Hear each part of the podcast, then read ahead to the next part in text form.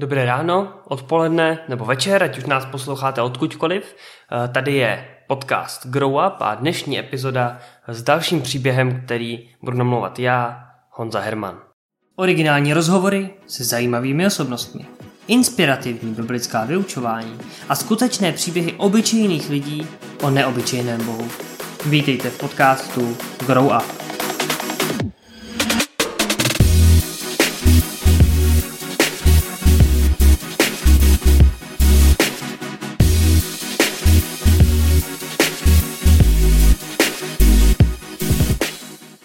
Máme dnes 12. prosince a e, máme už kousek před Vánoci a to znamená, že už určitě se ladíte do e, vánoční atmosféry, určitě už scháníte e, dárky, které jste třeba nestihli, ale já bych rád, abychom se mohli společně při poslechu tohle podcastu pozastavit a zapřemýšlet se nad něčím ještě možná smysluplnějším, nad něčím, co nás přivede k nějakým novým myšlenkám nebo připomenutí si nějakých pravd, které už známe. Zkrátka, abychom se mohli do těch Vánoc pustit s myšlenkou toho, že jsme nepromarnili ten čas eh, honem za dárky, ale že jsme taky se pozastavili a připomněli si nějakou boží pravdu a to třeba právě i z příběhu, který dneska budeme číst. A ten příběh nám poslal náš posluchač Aleš, a je to příběh, který opravdu vede k zastavení, vede k zamyšlení nad mnohem hlubšími a důležitějšími věcmi v životě, než je třeba nějaký schon vánočních dárků. Tak eh, pojďme se teďka do něj pustit a já ho budu předčítat.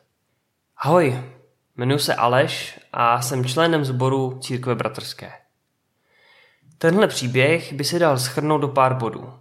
Diagnóza, příběh, modlitba, bezmoc a společenství. Začneme diagnózou. Je to asi rok a půl, co byla mamce diagnostikovaná rakovina pravého lalokuplíce. Nádor byl tak veliký, že se nedal odstranit operativně. Po konzultaci s lékařem a zasednutí konzília byla určená chemoterapie. Mamka se rozhodla, že do toho půjde. Byl to čas otázek a nejistoty a čekání.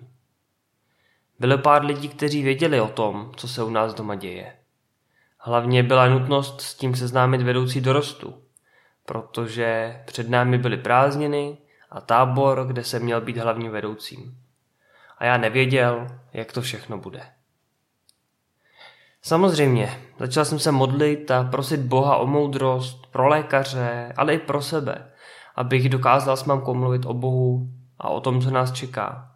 A taky o sílu pro ní, aby to všechno dobře zvládla. Přišla první dávka chema. Vše proběhlo v pořádku. Občas nějaká ta nevolnost, ale s tím jsme počítali. Pak přišla další dávka. Dostavili se nechutě k jídlu a nevolnosti bylo víc. Lékaři byli spokojení, že léčba zabírá a nádor se začal zmenšovat. Asi někdy v tomhle období jsem v Bibli četl příběh z Matouše z 8. kapitoly o římském setníkovi, jak přišel za Ježíšem a prosil ho o uzdravení za svého služebníka. Ježíš mu slíbil, že přijde, ale setník mu řekl, že nemusí. Ať řekne jen slovo a bude uzdraven.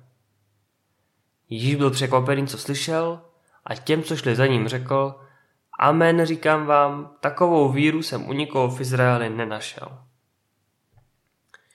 Vždycky, když jsem se modlil, jsem mamku předával pánu. Ale vždycky jsem měl nějaké pochybnosti. Nevím, jestli to byly zrovna pochybnosti, prostě jsem v tom nenacházel pokoj. Připadalo mi, jako by mě Bůh neslyšel. Ale po přečtení tohohle příběhu jsem si uvědomil, že jsem do srdce dostal pokoj s velkým P. Stačí tvoje slovo, říká setník. A Ježíš byl překvapený jeho vírou. Odevzal jsem mamku do těch nejlepších rukou a už nemusím, nemám pochybovat. Ať to bude jak chce, tak ona je v těch nejlepších rukou. Přišla třetí dávka chema a mamka pomalu přestávala chodit. Až postupně ulehla a jen s pomocí si zašla na záchod. Jednou, když jsem domů přišel z noční, mi sestra řekla, že mamka celou noc prozvracela a že má horečku. Tušil jsem, že se blíží konec. Domluvil jsem si dovolenou a zůstal doma. Se sestrou jsme se u mamky střídali. V té době byl pro mě asi Bůh daleko, ale vím, že byl se mnou. Přišla bezmoc. To jsem si v té době myslel. Nedokázal jsem se modlit, ale přesto jsem cítil, že mě někdo podpírá a drží. Mohl jsem vykouzlit úsměv na tváři ve dvě hodiny ráno, když jsem si s mamkou povídal. Mohl jsem vše zvládat a být oporou sestře. Měl jsem na všechno dost sil. Byly to pro mě ty nejhezčí chvíle, které jsem s mamkou prožil na konci jejího života. Až po čase mě vše došlo, když se ohlédnu zpět. Ano, já neměl sílu se modlit. Neměl jsem sílu hledat Boha. Vkládat mu všechno do rukou. Ale já už jsem to udělal tenkrát. Ale co jsem si mohl uvědomit zpětně je, že bez podpory společenství a přátel bych to nedal. Stačilo napsat, mysli prosím na mě.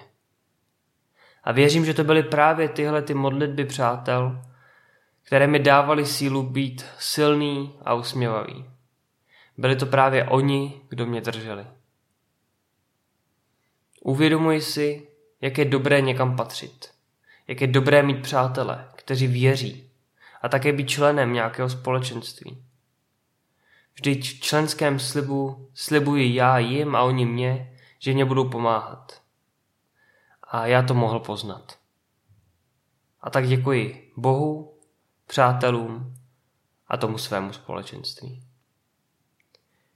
Tak tohle je konec Alešova příběhu.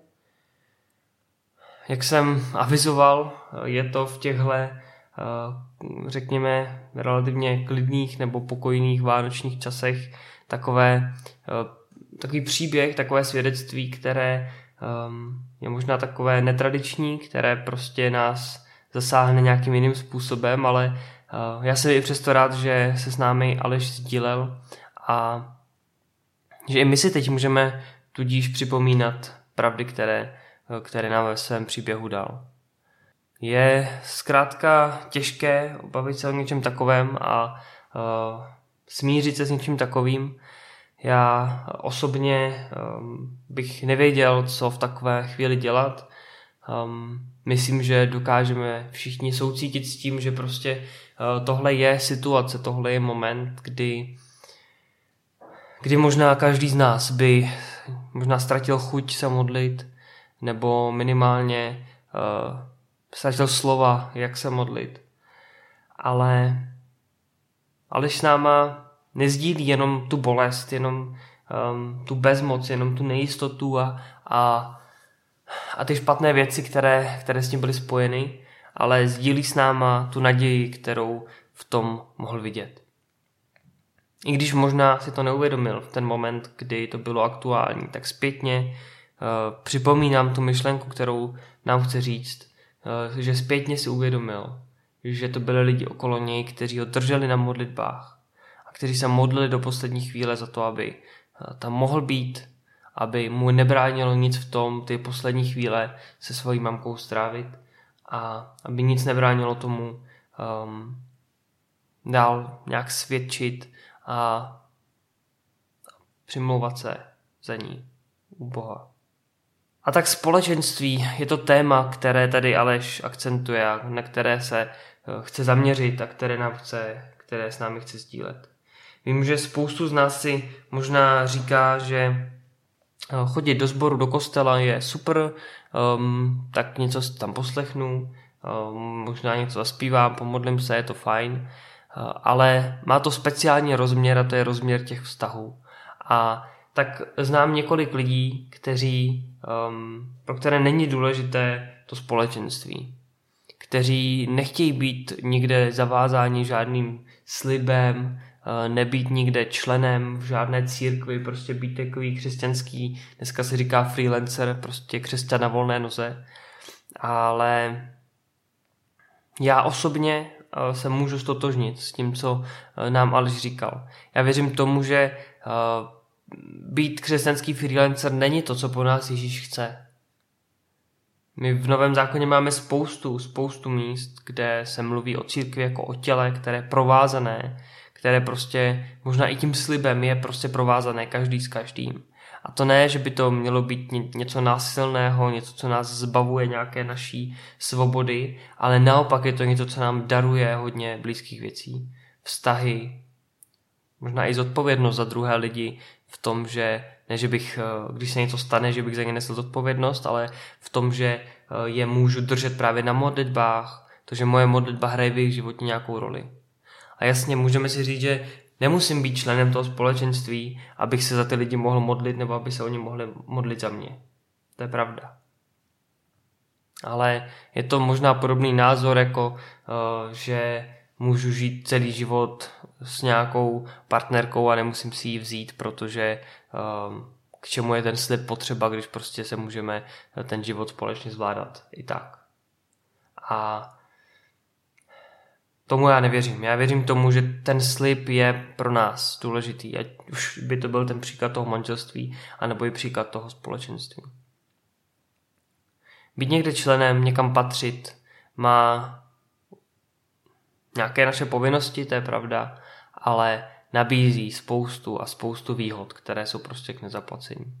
A tak eh, pokud i vy nad tímhle tématem přemýšlíte, pokud nejste rozhodnutí, uh, jestli teda pro vás je církev tak důležitá, nebo je to pro vás prostě okrajová záležitost a to společenství byste nepotřebovali, tak se zkuste zamyslet nad tím, co kdyby se stalo opravdu něco nejhoršího. Co když by se vám celý svět zhroutil, uh, protekl mezi prsty a prostě neměli jste co dělat.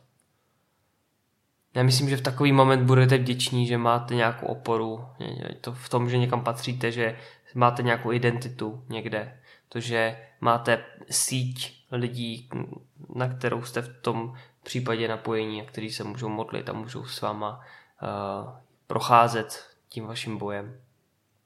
A tak uh, ještě jednou děkuji za to, že Aleš s náma sdílel tohle uh, svědectví i když, jak říkám, určitě bylo těžké to napsat do nějakých slov, ale um, moc bych si přál, aby um, nikdo z nás nic takového zažít nemusel a nemusel dojít k tomuhle názoru jen proto, že se mu něco takového stane. Já bych si přál, aby jsme mohli tady ten názor si přivlastnit za svůj i v té situaci, v jaké jsme, ať už, ať už je jakákoliv. A to už je všechno z dnešního podcastu a já se na vás budu těšit zase zase v pátek u, u další epizody. Tak se mějte krásně a um, držte se svého společenství, přátel a vztahu, ve kterých jste. Pokud se vám dnešní epizoda podcastu Grow Up líbila, budeme rádi, když zvážíte sledování našeho instagramového účtu Grow Up Tripolis, případně pokud doporučíte tuto epizodu některému z vašich známých. My se na vás budeme těšit u dalšího podcastu v pondělí anebo v pátek. Mějte se krásně a naslyšenou.